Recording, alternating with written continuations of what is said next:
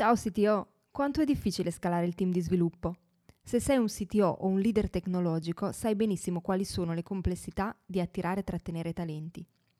Per questo Alex Pagnoni ha creato il metodo Team Scaling di sviluppo collaborativo, in cui condivide le skill di una parte del proprio team tech per aiutarti a scalare anche nei momenti più difficili. Per saperne di più vai su www.teamscaling.it, scritto www.teamscaling.it.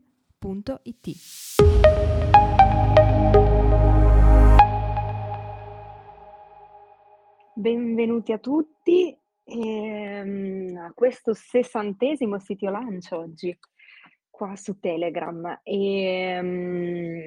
Oggi parliamo con Alex Pagnoni, che è il fondatore della community, e con Michael Sogos, che è Senior Software Engineer di Viceversa.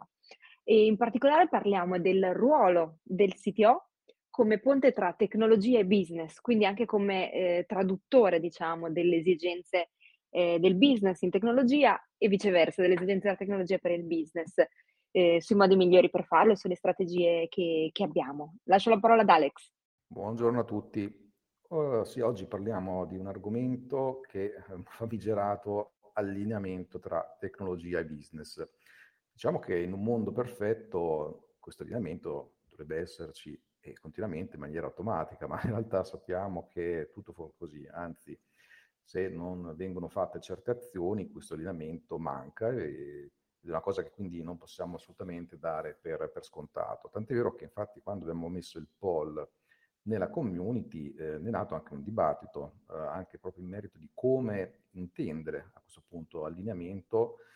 Dopo la cosa è sfociata anche in gestione di task, eccetera, magari non era proprio quello lo spirito del poll, ma proprio più come far sì che degli obiettivi aziendali si traducano in una strategia IT, intendendola qui poi nel nostro caso anche un po' più tech che IT puro, e a sua volta come questa roadmap tech possa soddisfare bene gli obiettivi di business. E purtroppo è qui che spesso manca questo allineamento, no? Quindi un po' quella discussione che si è avviata in una community, oggi sarebbe bello riprenderla qui ed estenderla in diretta, e anzi a questo punto introduco con Michael, con il quale ho fatto la chiacchierata del CTO Show, in cui abbiamo trattato tra i vari argomenti anche proprio questo qui dell'allineamento, e a questo punto gli passerei anche direttamente la parola, perché lui ha proprio proposto questo poll, quindi anche spiegarci cosa intendeva quando ha dato certe opzioni. Ciao Michael.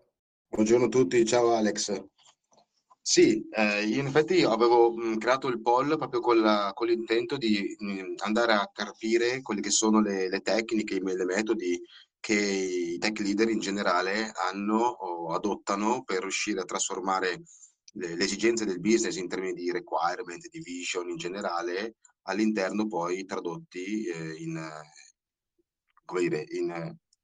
attività di lavoro o comunque tradurle in modo tale che il tech le possa comprendere e possa poi sviluppare, se si parla di tech di sviluppo informatico, sviluppare poi quelle che sono le tecnologie, i software per poter assecondare le visioni del business. In questa chiacchierata, in questo lunch, vorrei, se Alex me lo consente, vorrei un attimo invertire però un po' il ruolo. Vorrei io innanzitutto ascoltare la community, le persone che sono presenti nella community, e capire che come affrontano loro questo problema, che è quello proprio mero della traduzione dal visione del business alla fattualità, no? Mettere in campo poi tutte le risorse per poter sviluppare quello che il business richiede. Come lo facciamo? Io posso portare magari una mia esperienza, un paio di mie esperienze, e di metodi soprattutto. Ad esempio io come metodologia, come metodo di lavoro in realtà, non come metodologia, cerco di ovviamente ascoltare il business, mi soffermo sui punti chiave, li approfondisco, faccio le necessarie ricerche di mercato se ci sono, poi porto l'idea, diciamo una feasibility, un'idea di feasibility al board o insomma a chi fa business development in generale. E insieme cerchiamo di comprendere se è la direzione giusta, se i requisiti sono stati compresi correttamente, e quindi poi il timing, quindi il time to market del progetto. Però ecco, questo è un modo che ho io di fare le cose. In realtà vorrei ascoltare il come lo fanno i tech leader nella community. Sì, ricordo che Roberto infatti su questo aveva proprio accennato una serie di elementi molto interessanti, sia sul discorso capabilities che roadmap.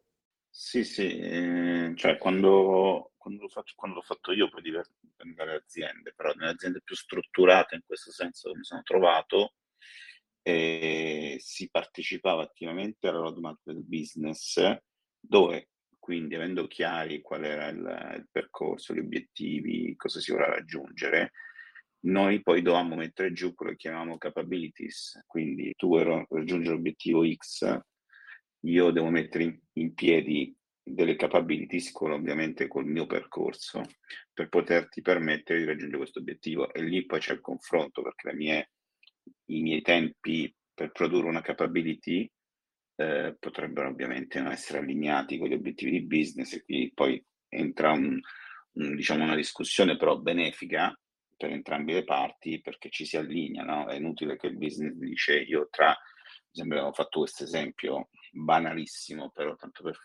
capire il discorso, io tra 3 mesi voglio mettere in piedi un nuovo prodotto, io per mettere in piedi un nuovo prodotto devo produrre dei capabilities, tra cui il prodotto stesso magari, devo svilupparlo magari, e non sono allineato con i tempi, e quindi rischio di essere assolutamente di farti fallire il tuo obiettivo di business. Poi se tecnicamente parliamo, questo era un po', mi sembrava con Michael proprio, ci avevamo scambiato alcune cose, alcuni messaggi, se proprio come faccio proprio a tradurli, però lì entriamo nel tecnicismo di come si convertono requisiti di business in requisiti tecnici, però non so se è proprio questa è la domanda.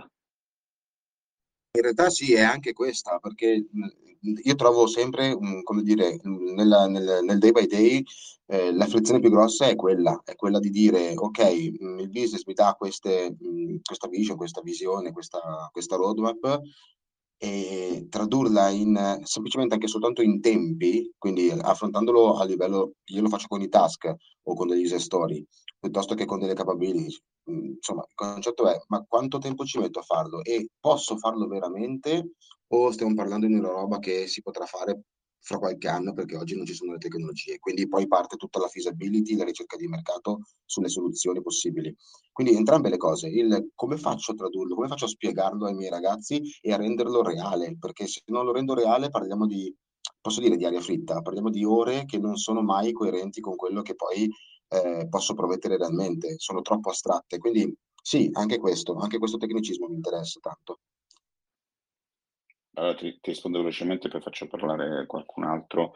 Nel mio caso specifico, Epic, User Stories e Brainstorming con il team, diciamo, che lavora alle capabilities, quindi abbiamo l'architetto, abbiamo i vari developers, abbiamo l'engineer manager, cioè tutto il gruppo, compresa anche la parte, chiamiamola, di operation, tutto il gruppo che lavora sulle storie, sulle epiche e sulle storie. E là si discute e si fa il brainstorming su quello che effettivamente si può fare e come lo si può fare, e sicuramente la fattibilità è la prima domanda, no? Cioè siamo in grado di farla questa cosa, e poi ci si ragiona. Noi facevamo così. Ognuno poi porta la sua parte, no? L'architetto lavora molto sui non-functional requirements magari, gli altri lavorano un po' più sulla parte implementativa funzionale, ognuno porta il suo, diciamo un lavoro insieme agile, si produce poi un'opinione, un risultato di base che poi è il feedback, che viene riportato o al product owner o al business, dipende poi come l'organizzazione. Noi facevamo così. Beh, in effetti è esattamente quello che faccio io, al di là del fatto che non le chiamo capabilities, ma le chiamo in un altro modo, però il concetto è lo stesso, cioè raccogliamo il requisito del business prima, lo traduciamo in una lingua parlante per il tech, brainstorming sul tech, quindi sulle epic e sulle future delle epic.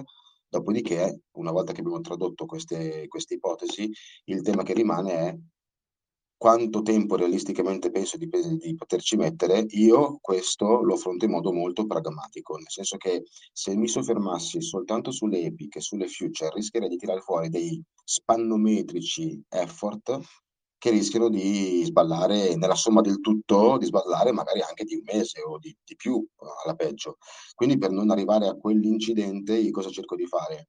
Faccio un lavoro in più, faccio un lavoro extra, incomincio a spacchettare le feature in user story e quantomeno cerco di pesare le user story, se non addirittura arrivare in casi magari semplici dove non c'è troppa complessità di progetto, a fine di arrivare magari anche a delle task, perché se riesco a capire quanto ci metto a fare un singolo task e poi sommo le effort di tutti i task, di fatto sbaglierò probabilmente qualcosina, ma sbaglio molto poco. Questo è l'elemento che mi dà molta più frizione, perché si richiede del tempo, è time consuming sicuramente come attività, però è anche quella più precisa, quindi difficilmente poi mi devo trovare a giustificarmi con il business dicendogli guarda, non ce l'ho fatta, mi serve ancora un mese, che è la cosa più antipatica che chi possa fare. Non lo so, cosa ne pensate? Ti rispondo velocemente, è esattamente quello che facciamo noi, Arriviamo alle user stories, solo ti correggo su una cosa, noi arriviamo a una, diciamo, quantificazione di complessità, non di tempi, cioè complessità, e poi la complessità da spannometricamente la stimavamo, perché c'è sempre il famoso discorso che tu non sai poi realmente il team quanto tempo ci metterà a implementarlo. È corretto, ma infatti per quello che io arrivavo ai task, nel senso che i task non li faccio io, li faccio insieme al team, chiedo al set di programmatori, di vari seniority, di vari team, cosa ci metterebbero loro, faccio, diciamo così, una sorta di medione di quello che gli programmatori pensano di metterci e arrivo a dire, vabbè, ok, il programmatore, uno mi dice che ci mette 3 ore, l'altro ce ne mette 10, diciamo 8, non è esattamente una media, però diciamo 8 e a somma di tutto poi in realtà riesco quasi sempre ad avere una stima più precisa quando riesco a farlo, perché quando invece il business mi obbliga a dare delle risposte troppo velocemente non arrivo a dettagliarlo così bene e allora gli si scatenano poi problemi di errori di valutazione. Io ho tanta paura della valutazione spannometrica, perché poi dipende dal business e dal tipo di DNA aziendale, dalla cultura aziendale, ma in alcune situazioni, ad esempio in quella che vivo adesso, che è quella della startup, è difficile dire alla startup guarda mi serve un altro mese, perché la startup sta già facendo un piano e come sapete lo scale up di una startup ha un certo ritmo, ha una certa priorità rispetto magari ad un'azienda molto più consolidata dove magari un mese non gli cambia tanto, magari dà fastidio ma non cambia tutto, insomma. Sì, diciamo è anche una questione a questo punto, come dici anche tu, proprio di DNA aziendale, no? Anche di cultura, e in questo penso che proprio il CTO possa avere un ruolo nel far comprendere magari ad un management che ha un minore cultura su questi aspetti quali sono magari i compromessi che vanno presi per arrivare a queste situazioni, perché ad esempio, se come dicevi, nella situazione di una startup, quello che conta chiaramente è spesso il time to market, prima che finiscono i fondi e in modo da arrivare sul mercato con certe date, bisogna capire che non si può avere del software fatto benissimo, perfetto, poi magari lo si riesce anche a fare, software di qualità, ma non è quello l'obiettivo, e quindi il compromesso in quel caso è prendere non delle scorciatoie, ma diciamo delle decisioni consapevoli sul fatto che probabilmente il prodotto avrà del debito tecnico e quando poi l'azienda si stabilizzerà sicuramente bisognerà lavorarci sopra, però si raggiunge l'obiettivo. Ora è un po', forse è questo uno dei temi, no? Proprio per far comprendere quali sono a seconda delle situazioni questi compromessi e anche settare correttamente a questo punto le aspettative. Comunque diciamo in generale mi pare di capire, no? Anche un po' da quello che è stato detto fino ad ora, che alla fine il problema di fondo è un po' quello delle stime, no? Che purtroppo sappiamo che non è una cosa che ha una soluzione definitiva nel nostro campo, ma per tanti motivi, perché se soprattutto stiamo lavorando a del software che magari rappresenta anche un vantaggio competitivo, o comunque partiamo in un settore in cui il software è avanzato e magari il core business, quasi sicuramente si sta lavorando su qualcosa che non è mai stato fatto prima esattamente in quella formula, no? E quindi non è facile fare il copia e incolla delle stime di un progetto simile, perché per tanti motivi non sarà simile, come non sarà simile il contesto in cui opera, quindi su questo il CTO dovrebbe proprio lavorare per creare consapevolezza. Poi chiaro, a un certo punto c'è il problema del budget, assolutamente, perché comunque alla fine anche il team comunque deve mostrare ability to execute, c'è comunque un budget, magari ci sono dei limiti. In questi casi, a seconda delle situazioni, può anche valere l'approccio opposto. Ma allora, come azienda, quanto vogliamo, possiamo investire su questa feature? E anche la soluzione tecnica la definiamo di conseguenza, a meno che non sia proprio infattibile. Quindi questo potrebbe essere un approccio. Però pare capire un po' molta preoccupazione su questo discorso delle stime, giusto Michael? Sì, no, di preoccupazione. Diciamo che è il tema, secondo me, più difficile quando si parla di tradurre requisiti di business in requisiti tech, perché è un feedback a due vie. Da un lato hai la vision e quindi hai dei feedback per il tech su cosa si farà nei prossimi mesi. Dall'altro hai il tech che ti dice cosa riesci a fare, come riesci a farlo, in che tempi, che è il feedback che tu dai poi al board, al business development. Quindi sì, è esattamente quello il tema, secondo me un pochino più frizionante, un po' più critico da gestire per un CTO che si mette a metà strada cioè si mette come ponte tra il business e il reparto tech. Sì, qui sicuramente allora è importante capire quanto la direzione sia di tipo nickel and dime, che proprio li contano le singole ore, o quanto abbiano una visione più strategica. Questo poi dipende molto anche da ciò di cui si sta trattando, perché stiamo parlando di applicazioni IT interne, è un conto, se parliamo del core business, quindi parliamo più di un approccio tech, è importante che la direzione, se su queste cose abbia una grossa consapevolezza. Capisco che molte volte, anche lo vedo per esperienze, molti imprenditori e comunque parte manageriale di aziende che hanno anche belle idee in ambito tech, ma non sono lo stessi tech, a un certo punto comprendono però che devono vedere le cose in maniera diversa, cioè non possono avere l'aspettativa quel software lo voglio così, per quella data, con questo budget, con quella qualità e con questi tempi, no? Cioè il classico triangolo project management, perché non è questo, cioè magari può avere senso su cose secondarie, che poi magari allora conviene anche prendere già fatte SaaS, ma per il software core business che vantaggio competitivo. Un po' di flessibilità ci deve essere, ecco, questa è un po' la mia visione, anche quello che cerco io stesso di portare ai miei clienti.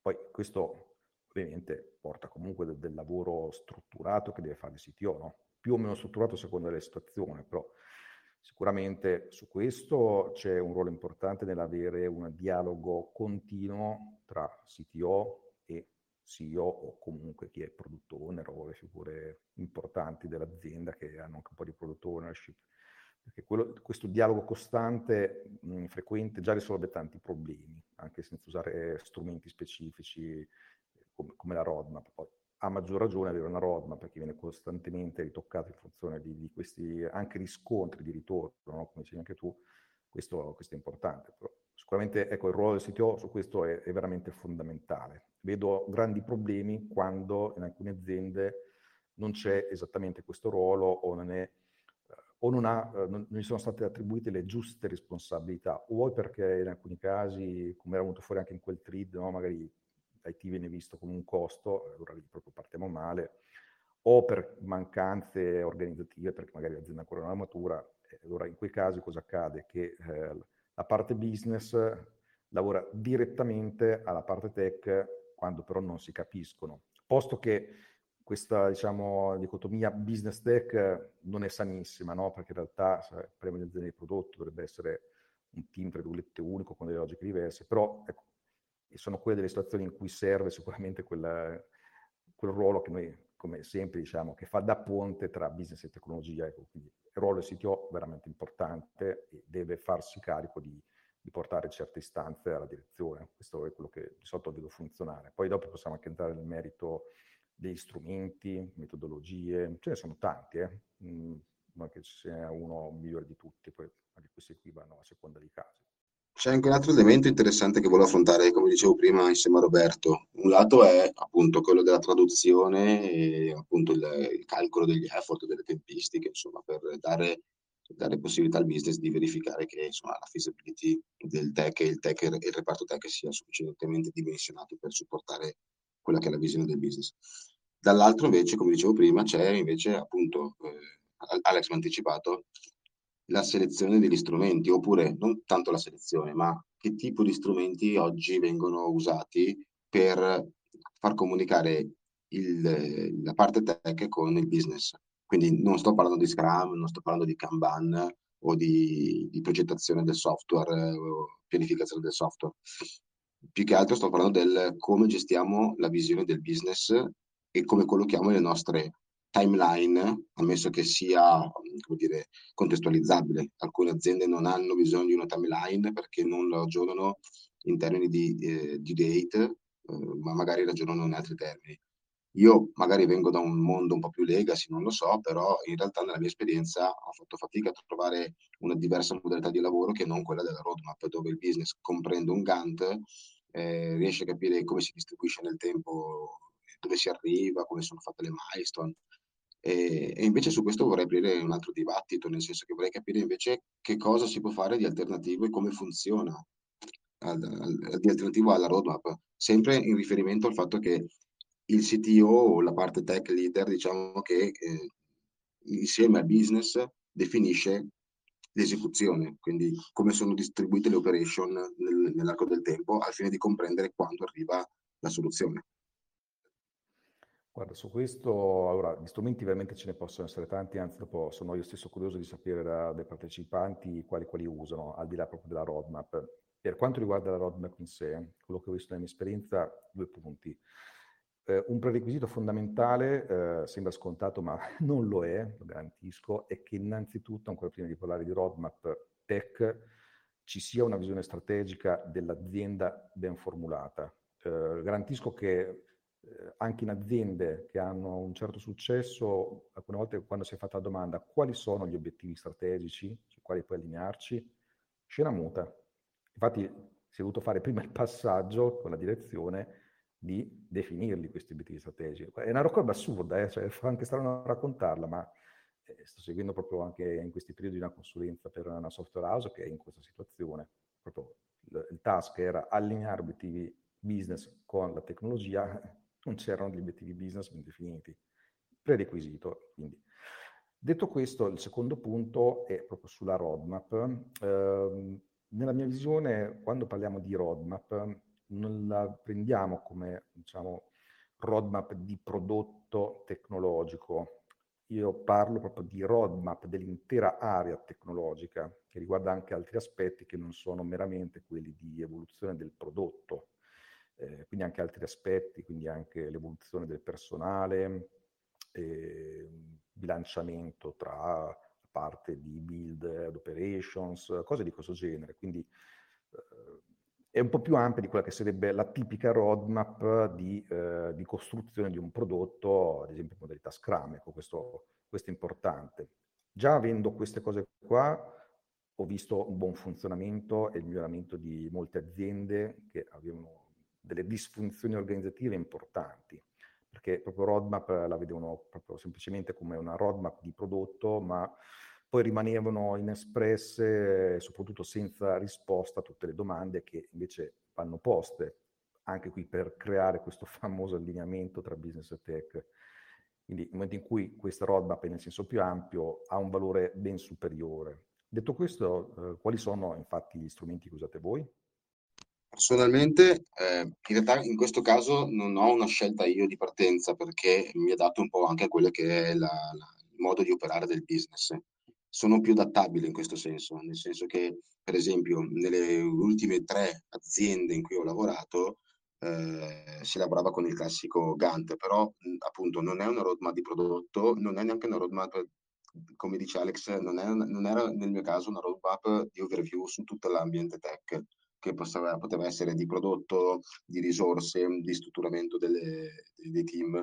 Era proprio una visione, una roadmap di visione del business, quindi quasi più strategica, ma con degli elementi o dei sottoelementi che prendevano spunto squisitamente magari talvolta dal tech, talvolta dal marketing, talvolta da altri uffici tecnici magari, o che so, anche soltanto magari di prodotto inteso come di approvvigionamento della supply chain dell'azienda stessa, che magari è fornitrice per conto terzi di altri prodotti. Quindi parlo di una roadmap più di visione del business, dove però io entro, non c'è tutta roba mia, c'è roba di tutta l'azienda, quindi ci entro perché io sono una quota parte di quello che deve essere fatto per raggiungere gli obiettivi strategici del business.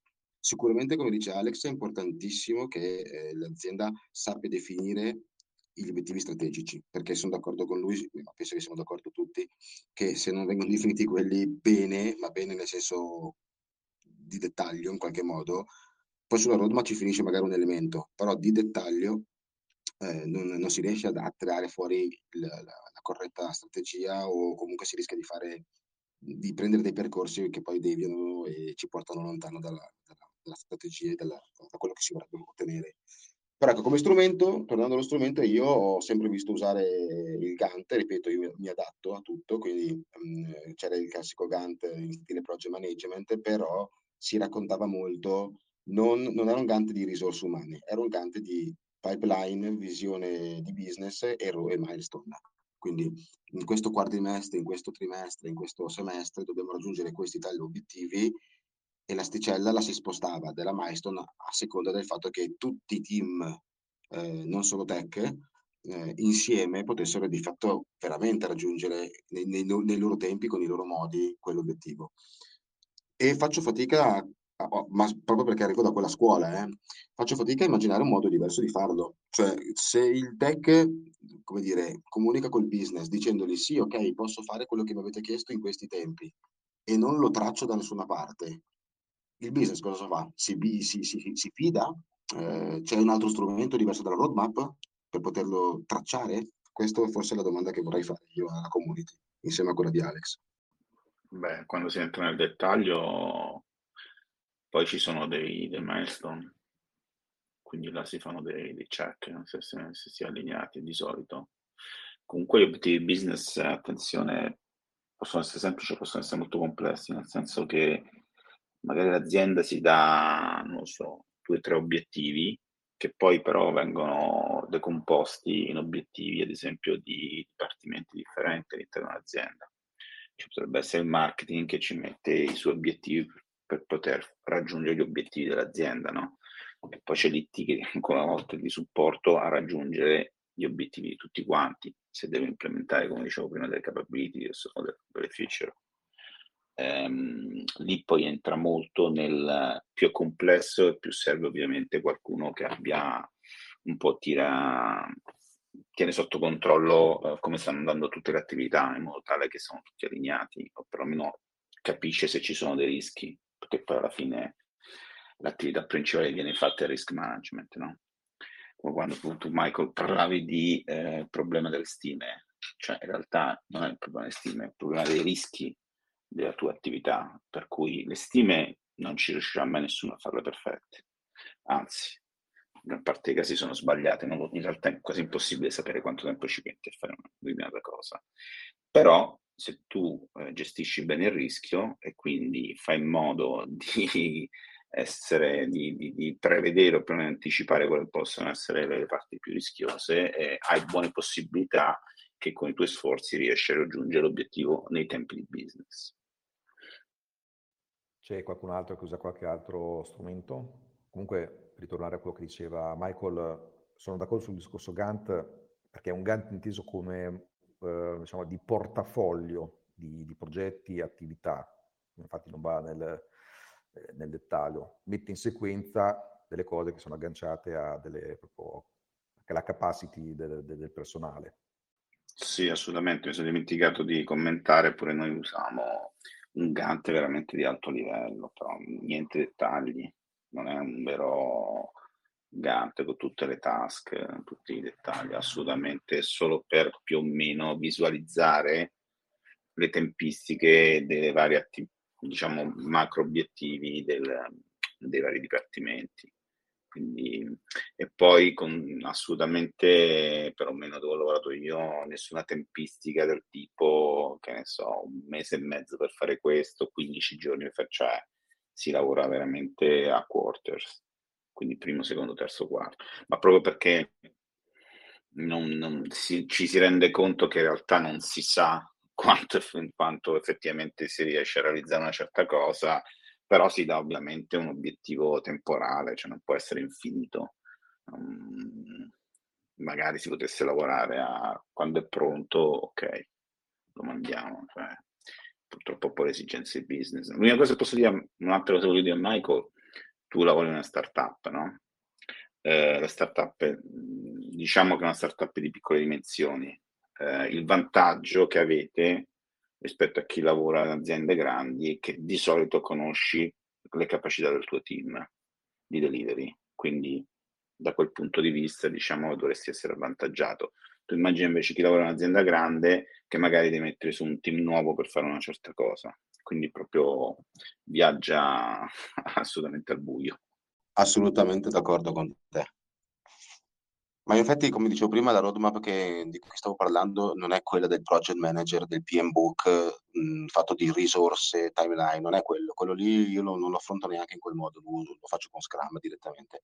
No, quello di cui parlo è proprio il CTO che traccia insieme al business gli obiettivi aziendali, ma sono proprio obiettivi aziendali, quindi come dicevamo prima, non è day by day, non è settimanale, e se va bene a quarter, se va bene, se va male magari trimestrale, però insomma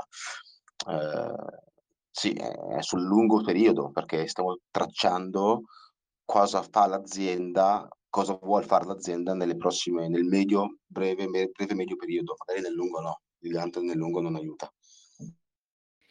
Sì, tra l'altro il template di roadmap che uso io sia per me che per i miei clienti, questa vista Gantt non è neanche proprio rappresentata come un vero e proprio Gantt, ma sono proprio delle rette che rappresentano delle parti, ad esempio, che ne so, una parte di build di un certo progetto o parte di operations di un altro settore, e semplicemente sono dei pallini, dei cerchi. E in quella sezione c'è un colore differente da quelle altre, fanno vedere semplicemente proprio la sequenza temporale senza neanche mostrare delle dipendenze, ecco, per intenderci, proprio molto visuale, ecco. Questo aspetto visuale qui, secondo me, è quello importante di questa roba, no? Anche prima mi sa che forse tu, Michael, richiedevi come rendere questa cosa, insomma, comprensibile al business, andando oltre al semplice racconto. Ecco, visualizzare sicuramente funziona bene. A me quel modello di roadmap, devo dire che funziona molto bene, quindi infatti io stesso, in risposta alla tua domanda, altri strumenti importanti non me ne vengono in mente.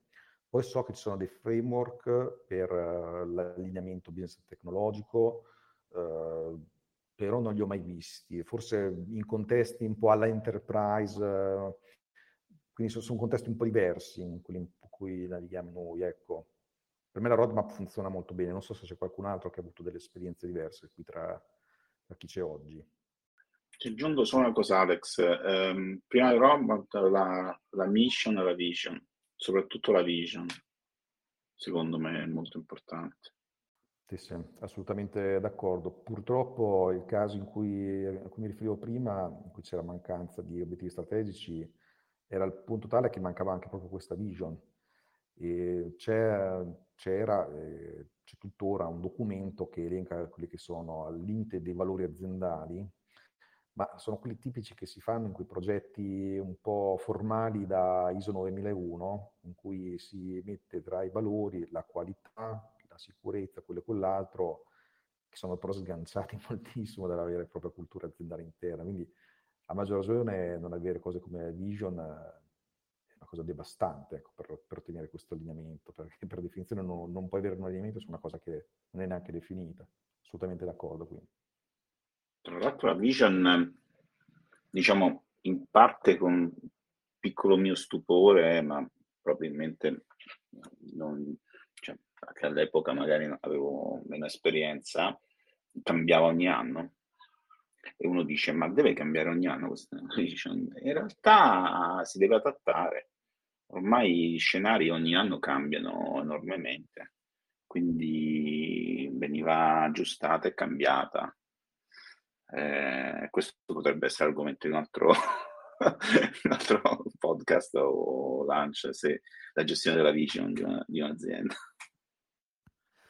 Sì, verissimo. Infatti su questo c'è molto da dire, anche perché poi abbiamo molti modi per scomporlo e sono diverse interpretazioni su vision, mission, business, obiettivi, value proposition, non sempre molto chiarissima questa definizione, che io nel tempo sono tornato un po' a trovare la definizione giusta.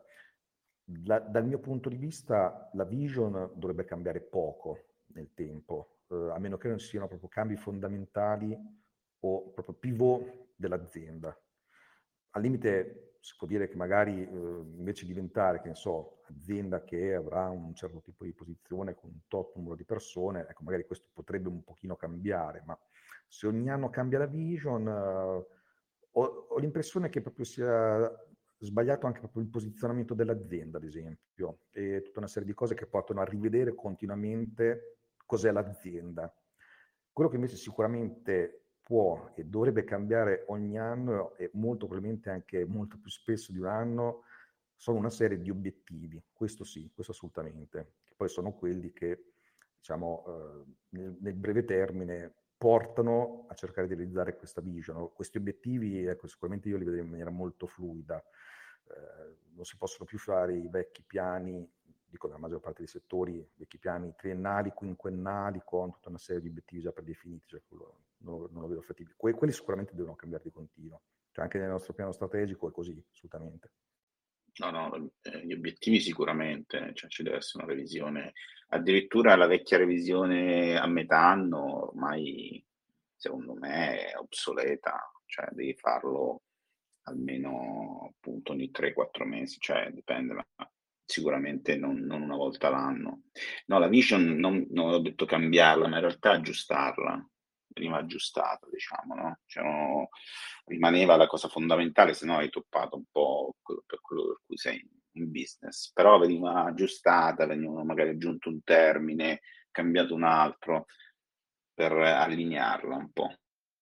Sì, aggiustato ci sta tutto, assolutamente, anche perché poi man mano che porti avanti un business capisci sempre meglio delle cose che cambiano nel tempo. Dei fine tuning, allora quelli sì, quelli li vedo molto opportuni.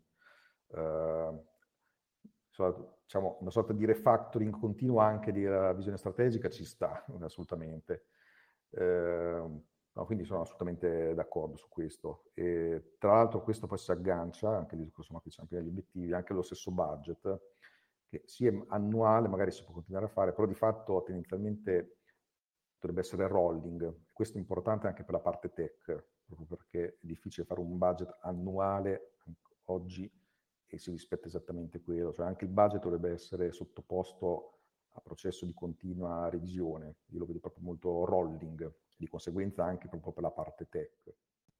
Ammesso che l'azienda sia delle dimensioni corrette per riuscire a darti di questi budget, questo è un altro problema che bisognerebbe affrontare, non tutte le aziende sono in grado di o fornire o semplicemente ideare e immaginare il giusto budget per progetto, per visione, per obiettivi aziendali, insomma.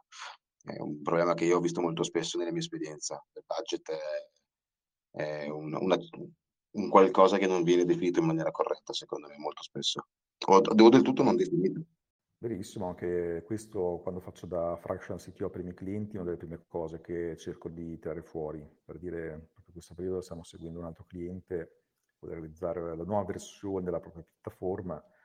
Ci ha chiesto di collezionare tot preventivi sul mercato di vari possibili fornitori. Sì, va bene, però dobbiamo darci comunque una direzione su che tipo di budget, tipo di progetto vogliamo investire o no, perché un conto è fare discovery per capire in generale quanto può costare un certo tipo di soluzione, un conto però è anche a un certo punto arrivare in termini pratici, ok, ma quanto ci vogliamo investire una volta che abbiamo capito più o meno qual è la direzione. Alcune volte è difficile estrarre anche questo, sono d'accordo, e su questo cerco di pungolare il più possibile, perché poi questo costringe, tra virgolette, la parte business a farsi delle domande e a rendere più serio, tra virgolette, proprio l'intero progetto.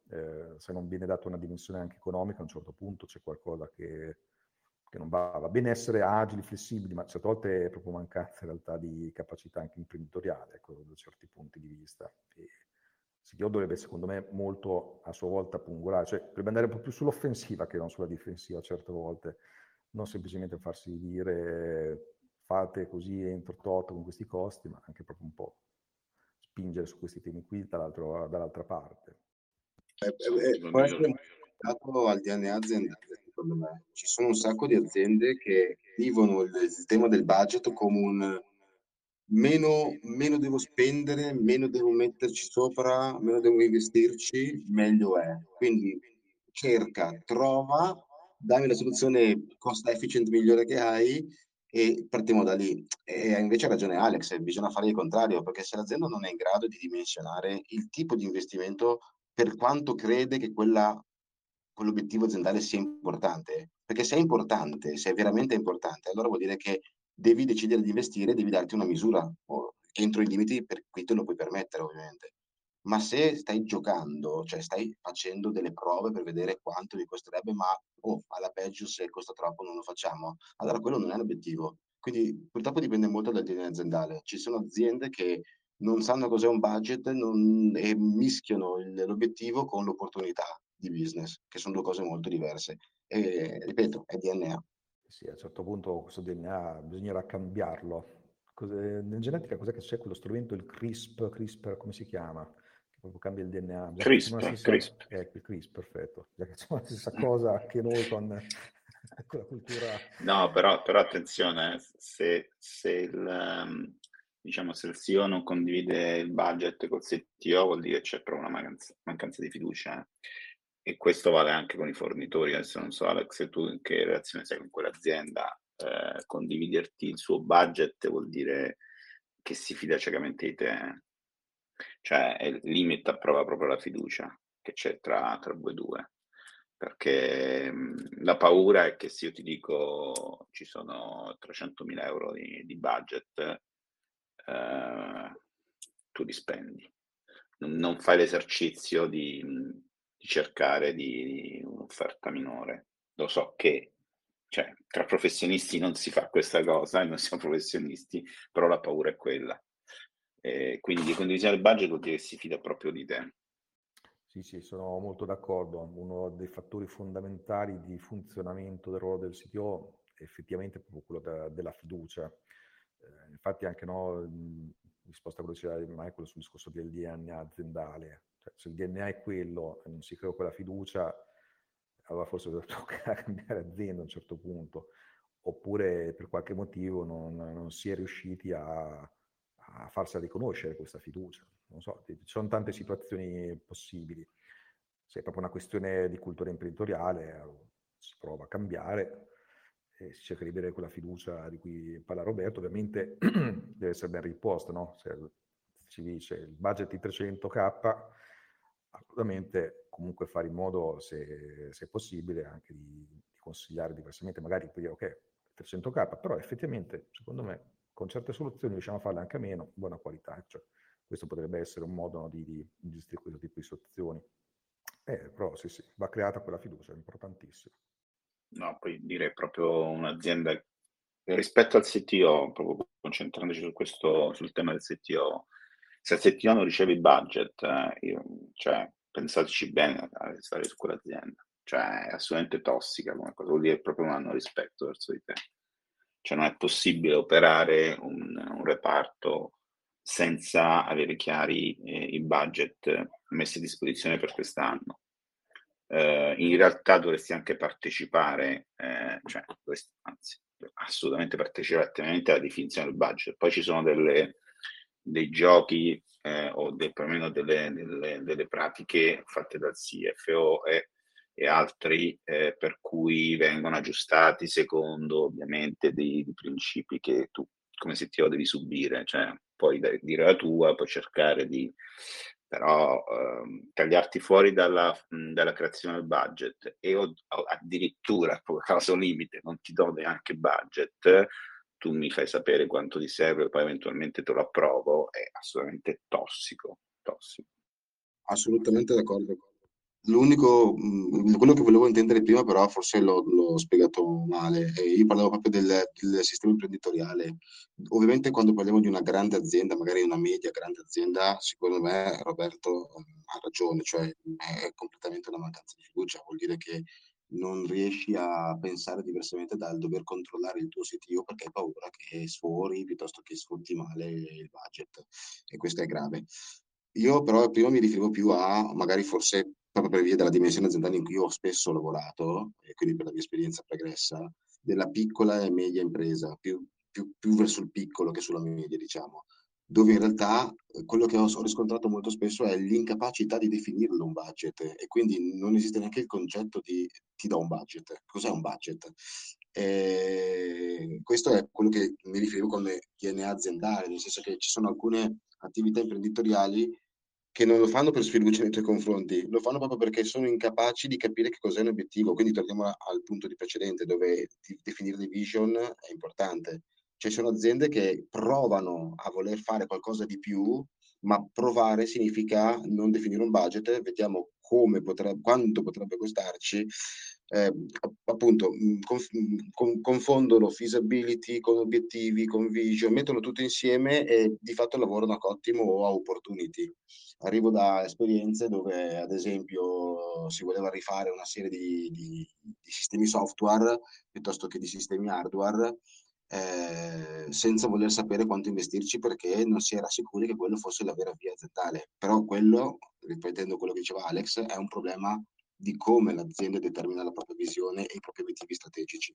Quindi a monte, se non c'è quello, è impossibile anche poi sperare che un'azienda ti dia in budget, perché non lo sa nemmeno lei, anzi, meno costa meglio è, purtroppo quello è il motivo. Sì, guarda, questo è un po' probabilmente la fotografia della tipica microimpresa italiana, dove c'è una grossa mancanza di proprio competenze da questi punti di vista qui. Lo si vede sotto tanti punti di vista.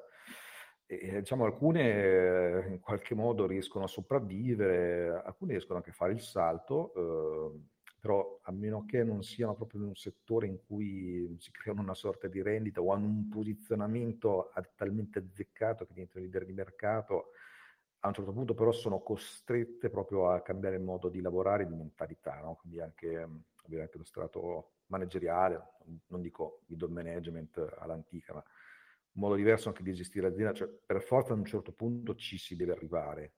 Se un'azienda di questo tipo ha anche un ruolo CTO, vuol dire che probabilmente ci è arrivato, a meno che non sia il classico CTO, il primo programmatore che poi in realtà fa tutto lui, eccetera.